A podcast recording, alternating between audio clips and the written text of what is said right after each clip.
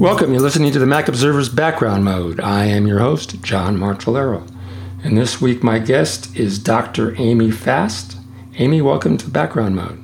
Thank you for having me. For the listeners, Amy Fast is a high school principal in the McMinnville School District in Oregon. She holds a Doctor of Education degree. Previously, she's been an elementary teacher, instructional coach, and assistant principal. She is also an education commenter and author of the book it's the mission, not the mandate, which we'll talk about. I've been following you for about a year now on Twitter, and uh, I thought you'd be particularly timely guest to have on, considering education is on everybody's minds right now remote learning, lockdown, staying at home, the struggles that students are facing. And so we'll get into that in the second half of the show. but as background mode does, we like to hear about the guest's career and how you came to be where you are today. So tell me about that. Yeah, sure. So um, I went into education. Um, I took one of those assessments in high school that uh, is like a career interest inventory, and it uh, it said I should either be a, a, teacher or a pastor or a motivational speaker. Uh, and I had always kind of wanted to be a teacher because I thought that that the education profession uh, had the most leverage to uh, impact the world of most uh, fields. So I was excited about going into that. I, was, I, wanted to be a high school English teacher, but then I got to college and decided I didn't want to spend a lot of time uh, reading, sadly. Uh, and I actually went into ed- elementary education. And so I, uh, I got hired in the school that I was student teaching in, and I taught fourth and fifth grade for about 10 years, at which point I became I'm an, an instructional coach for both the elementary and middle school level. I did that for about five years um, and then was hired as an assistant principal at the high school level. And I had the honor of uh, being able to serve as assistant principal for some of the students that I actually looped with when I had them in fourth and fifth grade. Uh, so I kind of followed them throughout their educational journey, first as their teacher, then as their instructional coach, and then as their high school assistant principal. And then just last year, I got hired on as the high school principal, and this is I'm going into my 20th year in education right now. Cool. Where did the EDD come in? Oh well, that was um, a, when I was an instructional coach. Um, I'm a pretty restless person. I didn't really have a uh, an end goal for it in terms of career uh, aspirations, but I definitely uh, I don't want to say I get bored, although that's probably the truth. But I I'm always kind of ready for that next challenge. And so I decided to get my doctorate, not knowing where it might take me. And then with that, I needed to um, have an endorsement area. And so I wrapped in my administrative license, thinking I'd probably never become an administrator. And then as soon as I got my uh, degree, I ended up uh, getting uh, asked to apply for that position. So um, yeah, I, the EDD was more just, I don't want to say a fun uh, $60,000 venture, but it didn't have like any real purpose in mind other than just to continue my learning. Can I ask you what college that was? Yeah, it was George Fox in Oregon. George heard Fox of that one. Yeah, hmm. it's a small private school. I actually went to Linfield for my undergrad, and George Fox is just down the road in Newberg, Oregon. Cool. Well, you've written a book called It's the Mission, Not the Mandate Defining the Purpose of Public Education. It invites a conversation among students. I'm reading from Amazon here stakeholders in public education and conveys the need for a common vision for America's public schools. You argue that there's never been a clear purpose for our schools, and that now more than ever, educators in America ache for a more inspiring purpose than simply improving results on standardized results, standardized assessments. So, we've all heard about standardized tests and how it numbs the brains of the students. How are we going to get out of that fix? Yeah, I think that uh, that's kind of the whole point of my book. I'm actually someone who's not super against standardized tests, but I'm against them as being the sole measure for success of students. So I think the the number one way to get out of that uh, that that mess is to number one define what success means, what matters to us, what's our greatest mission when we're trying to educate students. And if we're short sighted with that mission, then we're going to land on things like standardized tests as our metric to determine whether or not we're um, we're uh, adequately educating students. And so in my book, I basically um, I, I, didn't write it with a thesis, if you will, in mind. I just kind of wrote it, and as I was doing my research, I was unpacking what schools should be for. Because if we don't know what schools are for, how do we know if we're succeeding um, in our mission? So um, by the end, I kind of determined that there's really this this triple Venn diagram, and in the middle lies the purpose of schools. And in one of those circles is obviously academic achievement, and that's typically what schools are thought to be for, for the most part. But really, that's where I say we're a little short sighted. There's really two other circles that overlap that that one circle, and the other two are those foundational skills, which some refer to as soft skills, which are like leadership, communication, teamwork, all the things that make someone want to be, um, you know, want, want make others want to hire someone as an employee, make people want to um, to have a relationship, you know, with that person as a friend or a spouse. It's really what makes you um, that undercurrent that makes you successful in life. And then the third circle um, is is intrinsic drive. So you could have all the academic skills and foundational skills in the world, but if you don't have that hope for making something of your life and a purpose greater than yourself, then it's all kind of for naught. So to me, the purpose of schools lies in the middle of those three those three missions. It's very interesting. You should bring that up because uh, my wife is a college instructor, and uh, one of the things, several of the things she notices that she teaches programming, Python, C++, Java. One of the things she noticed, she tells me about, is is that students try their high school technique.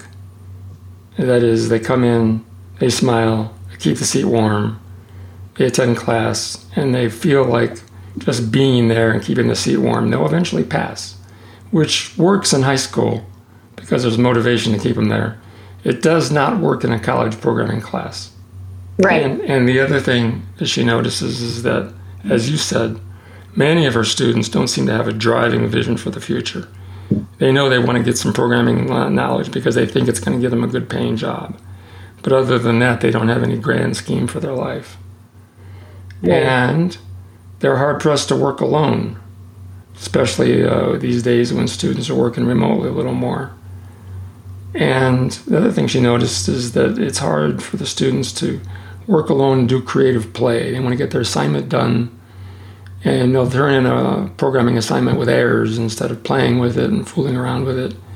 There comes to a time when they say, okay, I'm done with this, and they submit it. They know it's wrong, but it's time to turn it in. They figure maybe they'll get good credit for trying. And all that stuff that my wife tells me about is exactly what you're talking about in the three factor Venn diagram.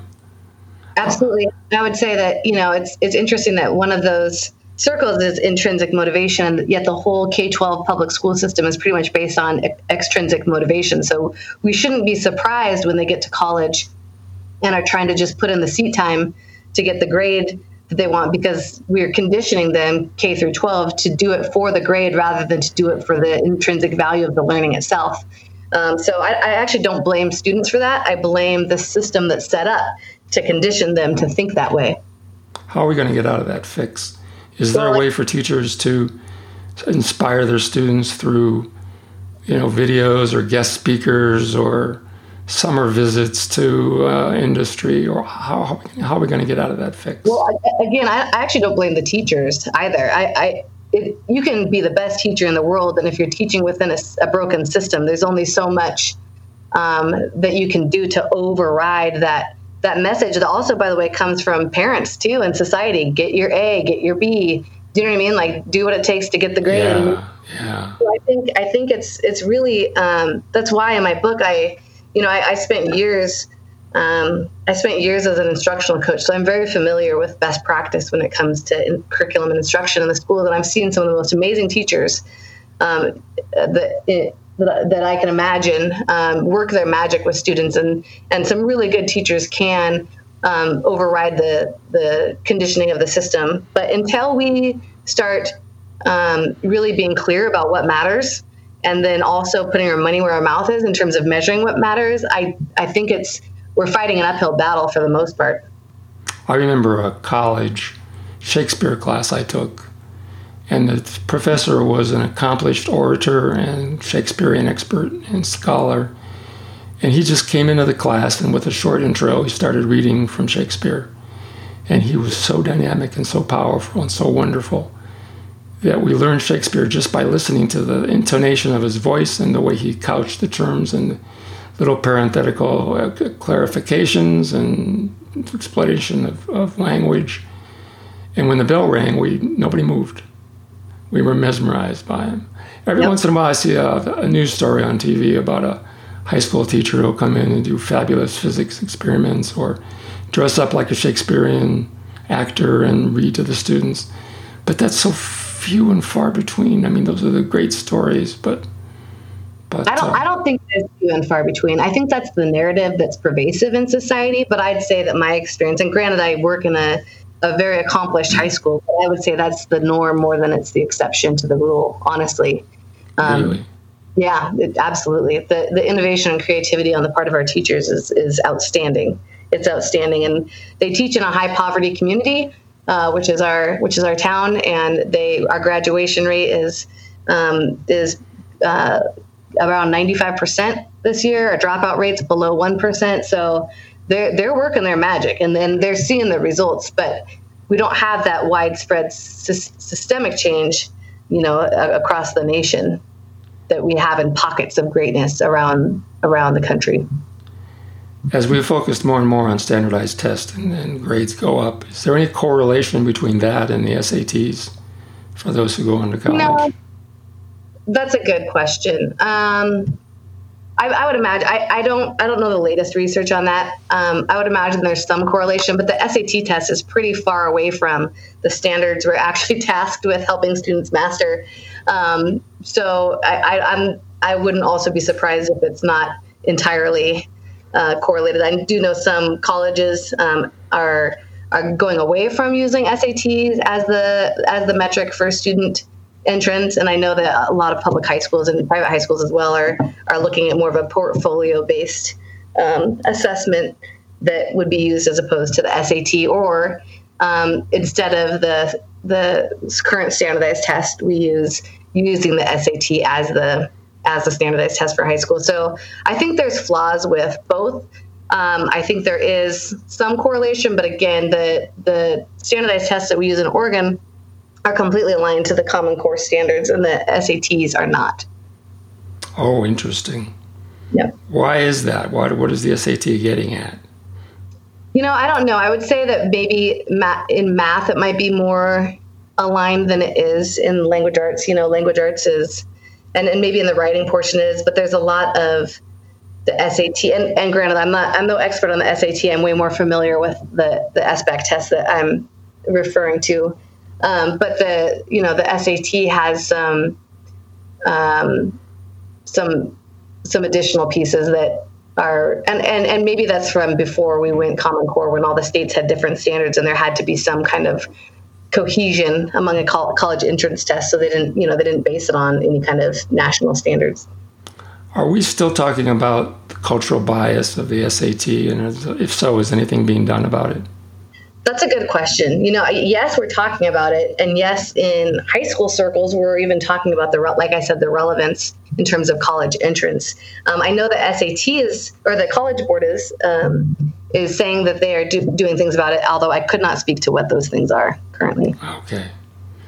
All right, well, we've come to the end of the first segment of the show. The second half of the show, I want to talk to you about the impact the COVID 19 pandemic is having on education, which you probably know a little bit about. And so we'll be back in 60 seconds, folks. I'm chatting with Dr. Amy Fast. Stay with us. Today, our sponsor is MacPaw. One of MacPaw's apps I want to tell you about today is Clean My Mac X. Clean My Mac X is a beautifully designed application for managing clutter on your Mac. It shows you exactly what's stored on your Mac, revealing app leftovers and system junk that you didn't know existed. The app's most popular feature is Smart Scan. It examines your system for system log files and user cache that is no longer needed. Smart Scan also does a quick malware scan. Time to complete? A few seconds. Designed for macOS 10.10 and higher, Clean My Mac X helps speed up even the oldest machines. The maintenance feature offers multiple tweaks to optimize your slow system, and installation takes just a couple of minutes. Clean My Mac X has a trial mode which allows you to try out the app's features for free and decide whether it works for you. Visit macpaw.com slash podcast to purchase a subscription and use coupon code BGM2020 to receive 5% off. Click the Buy Now button, then scroll to the bottom of your screen to enter the code before completing your purchase. Clean My Mac X is also now available in the Apple App Store. So check it out. And thanks, MacPaw, for being our sponsor. Thanks. We're back. I'm chatting with Dr. Amy Fast, an educator. So, everything that's been happening lately in education makes the news, and there's a whole lot of angst and discussion about how teachers are dealing with a return to school. And it's an enormous subject, and uh, I want to just hit the highlights here with you and hear it from from you who's experiencing this personally. And we've got about 15 minutes to do that. So let's start with how your district is feeling about planning for remote or hybrid classes or in class. Sure. Well, I'd say there's been a lot of uh, both cognitive and emotional whiplash that's happened since the spring because we're continually having to make plans and then readjust our plans, not only based on the CDC guidance, but also based on the Oregon Department of Education's guidelines that seem to change every week. So, um, you know, there's there's planning for what we think is the ideal, and then there's planning within the constraints that we're provided. Um, and it's been really tricky. It's especially hard for someone, you know, who wrote a book about what education should be, and now you get to operate within this tiny little box that really feels like a lose lose in some ways for students. In that, um, you know, it's not it's never it's not going to be the ideal for families until we're out of the clear. Um, with with health and safety in our community, so we have both uh, a hybrid model planned for if it's safe, bringing kids to school two days a week, whereas the other three they do distance learning. And then we also have a comprehensive distance learning plan where they're learning from home five days a week, which is one thing to plan for at the high school level. It's a whole other ball game at elementary, especially primary K two students. I, I just I, I, really feel for those kindergarten parents and kindergarten teachers. Um, it'd be heartbreaking uh, going into this year with a five or six year old and and having this be their first experience with school. I kind of get the feeling, and maybe it's just me, that there is a lot of hopeful, wishful thinking going on in the midst of uh, this pandemic because we don't really have an ironclad handle on the testing. And testing every student every morning is tough, and getting the results back quick is tough, and dealing with an outbreak is tough. And so I see these plans being made for partial uh, resumption of in, in class activities and then as soon as there's an outbreak, everything's it's all going to collapse. And then there's going to be a, sort of a, a, fast shuffle and readjustment. And then uh, remote plans are going to have to be really kicked into high gear. Is that how you're seeing it? Yeah, absolutely. And I think some districts are taking um, the approach where if we start with remote learning and kind of get that dialed and then gradually introduce kids to school it's probably a better it's better it's probably a better idea than starting with yeah. hybrid troubleshoot and then and then fall back into distance learning so um, you know I, I think that the the answer to both the health issue as well as the education issue uh, lies somewhere in the gray middle which isn't such black and white thinking but looking at starting with a pretty much a remote plan but strategically bringing kids into school for like CTE classes and and uh, special education classes and, and CTE. I don't know that term. Career technical education. So your wife's class would be considered a CTE class, computer science at our school. So mm-hmm. some classes that are super hard to do without being in person that are either hands on like fabrication or cooking. Oh yeah, nursing, woodworking, yeah, repair. Exactly. So yeah. I think there needs to be some outside the box thinking that is uh, more than just like we're in person or we're not. Um, I think that we need to. There's a way to strategically get kids in either at night or um, you know in, in small in small groups to be able to do some of those more hands-on classes. Are you thinking about some sort of pod-like arrangements where the students stay connected? Yeah, sort of. It's really hard to do in a comprehensive high school with 2,200 students. Um, mm-hmm. the more you cohort them, the less opportunity and personalizing of the curriculum that they have. So I also don't want to track students. And what, what I mean by that is I don't want to say, okay, if you're in remedial English, you have to also be in remedial math and remedial science and remedial social studies because that's the pod you're in.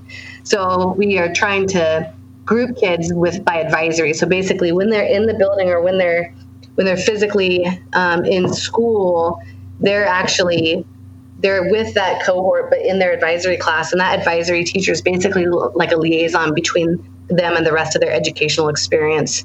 Uh, that way, kids can follow the Oregon Department of Education guidelines by not coming into contact with more than 100 other students and also have some face to face time. in the building by being either with their advisory teacher or with like a career technical education teacher or a, a learning resource teacher or something to that effect.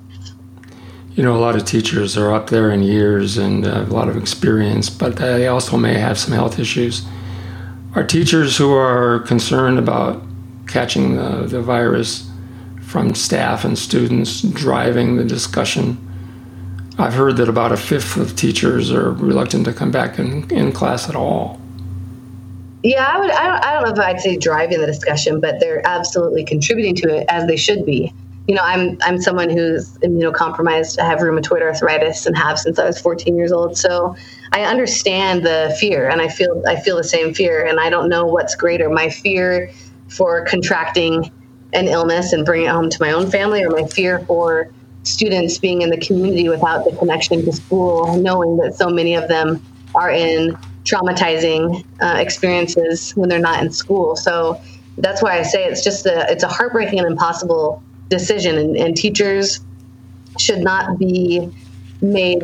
Uh, we should not demonize teachers for caring about the health of their families, um, and and we also need to weigh that concern in the in the midst of all the other uh, concerns that we have if we don't have kids in school. So it's a it's a pretty impossible decision to make, and all voices need to be at the table to make it. How do you feel about the funding of your district for things like masks and sanitizing lotion and other things that you may need to clean the school? I mean, I've heard that a lot of school districts, the teachers end up spending their own pocket money for you know things like paper and crayons and pencils. Sure. Well, we um, Oregon just recently passed some of the best legislation in terms of school funding prior to this COVID outbreak, and so we were going to be in the best situation that we've been in in 20 years. Um, and we're waiting to hear if that funding is going to remain stable given the economic, you know, issues that are happening as a result of COVID. But I would say our, our district's doing a pretty good job of providing that PPE uh, to, to teachers and making sure they have what they need. But that money you know is is coming from somewhere you know would have been dedicated to something else so just because we're providing that safety equipment doesn't mean it's not taking away from other educational opportunities that might exist if we didn't have to pay for those things how are you dealing with testing and temperature checks temperature checks don't tell you if the person is maybe asymptomatic and doesn't have a fever but could spread it are you even bothering with temperature checks or are you waiting for the test results and how often are the students and staff being tested I don't know. I don't know about testing yet. We're um, waiting for guidance for Oregon Department of Education, but they aren't requiring temperature checks. They are requiring symptom checks, where we're basically having eyes on kids as they walk in the building and you know, ask, them, ask, them, questions about about symptoms. Um, but but Oregon's not requiring temperature checks at this time. So, like I said, I wouldn't be surprised if the majority of the state uh, was in a situation where they're starting remotely until all that gets more ironed out. But right now, there's there's no temperature checks required and nothing coming out regarding testing of students and staff. How prepared are your teachers for remote testing? That requires a little bit of technology, being able to fire up a Zoom session, get your students all on board, and have access to you know remote tests and grading and synchronized class. My, my wife's college is going to do what's called synchronized classes on WebEx, mm-hmm. where yeah, the students have, all attend at the same time. Yeah, teachers have been doing that since last spring, since we, our schools closed. So they're very familiar with synchronous uh, learning through Zoom. But I would say that um, our teachers are are pretty innovative in comparison to um, a lot. And so they're really chomping at the bit to get more training in terms of how they can innovate within a remote setting. So they've got the basics down. You know, they've got Google Classroom and they've got Zoom and they've they're familiar with giving assessments online. And you know, the key to good assessments is not having it be something you can Google anyway. So um, a lot of our teachers have already are already well positioned to you know give good assessments um, but i think that they just are eager to find something a little more engaging than just like the basic technology that allows them to connect with sure, students so sure that will evolve we've got our work as administrators. And i think one of the ways that we're going to tackle that is by taking advisory classes of our own as administrators so we can actually experience you know some of the some of the frustrations uh, that teachers are experiencing when we're trying to teach a class so that we can better be instructional leaders for them. Are you facing any difficulties with students who didn't happen to have a computer at home? We uh, are fortunate that we at the um, high school had enough technology to be able to go one to one. So we were able to provide Chromebooks and hotspots to students who um, needed them. We still had some issues with connectivity in some areas because we're a pretty uh, rural setting in some pockets of our community. Um, so that's something we need to figure out. Again, why I would like to think outside the box a little bit and invite uh, some select students into the school on a daily basis if need be if they can't access in their home. So we're fortunately pretty dialed uh, when it comes to um, when it comes to providing devices and internet to our, our families. Thankfully, I can't imagine the districts um, in some areas around the country that don't even have that capability and how they would go about running a remote educational experience without that. How do you feel about this mental health issue? Some people have argued that uh, the mental health issues are so important that it's worth risking exposure to the virus to keep the students healthy and happy and engaged and in good mental shape. How, what do you think about that argument, and are you using it? I think it's fair. Yeah, I do think it's fair. Again, I think that um, that it doesn't have to be an either or. Like it doesn't have to be students' mental health or staff lives. you know, I think I think we can be strategic about, you know, if you if you run a school where you have systems in place and personnel in place designed to know your students well, then we can know strategically who should be coming in to the building and how to keep that number minimal so that staff can also be safe. So even if we're running a full remote program, we can have students in the building who are homeless or otherwise in uh, situ- uh, home situations that uh, don't provide you know structure or stability or security or safety um, so that they can access their education and and the connection to staff so that their mental health can be preserved. Again it's it's not an either or and both arguments are are are very um, uh, i mean they're they're founded. So I, I i struggle to say you know it's a it's a families versus teachers situation. I think all the teachers in our school wants want what's best for our, our kids too. So that's why we got to make sure that we're honoring both of their safety when we're making these decisions. Is anybody thinking about doing some research to evaluate whether the remote learning prepares the students equally as well as in class? And by virtue of uh, looking at the standardized tests to see if you can discriminate between in class and remote learning effectiveness? I think there has been some research a, a, little bit. I don't know if it's based on the standardized assessment. I'm not really sure what um, it's based on, and, and, the, the preliminary research says that remote learning, as it's been done so far, does not. Uh, that does not said, measure up. Correct. That being said, I know there are some online schools that are actually well versed with how to properly educate students in a remote setting that do get good results. So it's not that it's inherently worse because it's remote. I think it's just teachers having to pivot, um, you know, on such short notice and try to de- design a system from the ground up without having the training that really makes it hard to be effective in that situation. I have a geek type question here for you from John. So, with the teacher sitting there at, at the computer, hopefully it's a Macintosh. Um, it's a Chromebook. Uh, corralling the students together and and uh, engaging them remotely. Uh, what kind of interesting opportunities are there in that kind of environment for bringing in YouTube videos or interactive simulations or other technologies that weren't realistic before when the teacher was standing at a whiteboard. Yeah, well, I don't think many of our, I, I, honestly don't think many of our teachers did just teach by standing at a whiteboard. Um, I think that they're, and, and YouTube would be considered, you know, old tools for engagement. I don't mean old like, cool. But I, I think that, you know, there's, there's Padlet and Flipgrid and all sorts of apps and tech that, uh, work to engage uh, students. And I, you know, I, I, unfortunately wouldn't even know the half of it. Um, but I, I think that our teachers have had kids on the, the Google Classrooms and similar technology for, for years. So for some of them, it wasn't that tricky of a pivot. For others um, who maybe hadn't challenged themselves with this technology in the past couple years, it was much more difficult if you're a teacher that you know taught via PowerPoint or slides up up in front of the classroom. This would have been a much harder transition for you, but I think the majority of teachers don't uh, teach that way anymore. Is it necessary for your district to provide training classes for those few teachers who need to catch up? Oh, absolutely. And we, are not just those few teachers, but we, we, like I said, no one's ever done this before, including administrators. So we need to provide training classes for all of us because there's no such thing as a one and done training and education where you just get the information, then all of a sudden you're an expert. It takes continuous yeah. practice over mm. time. What question did I not ask that I should have asked?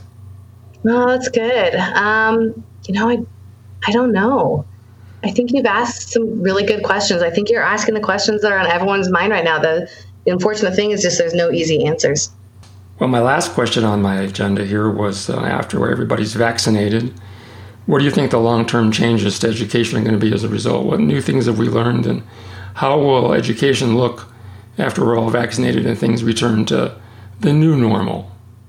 Sure. Well, you know, I it's interesting because I've I'm not a traditionalist at all, and if anything, I have too much of a propensity for change. But what I think that um, what I think that I've come to value is some of those things that we take for granted, which is you know outside of the just credit earning opportunities it's all those moments in between. It's the conversations in the hall during passing period. It's the relationships between staff and students. It's the dances. It's the football games. It's the mm.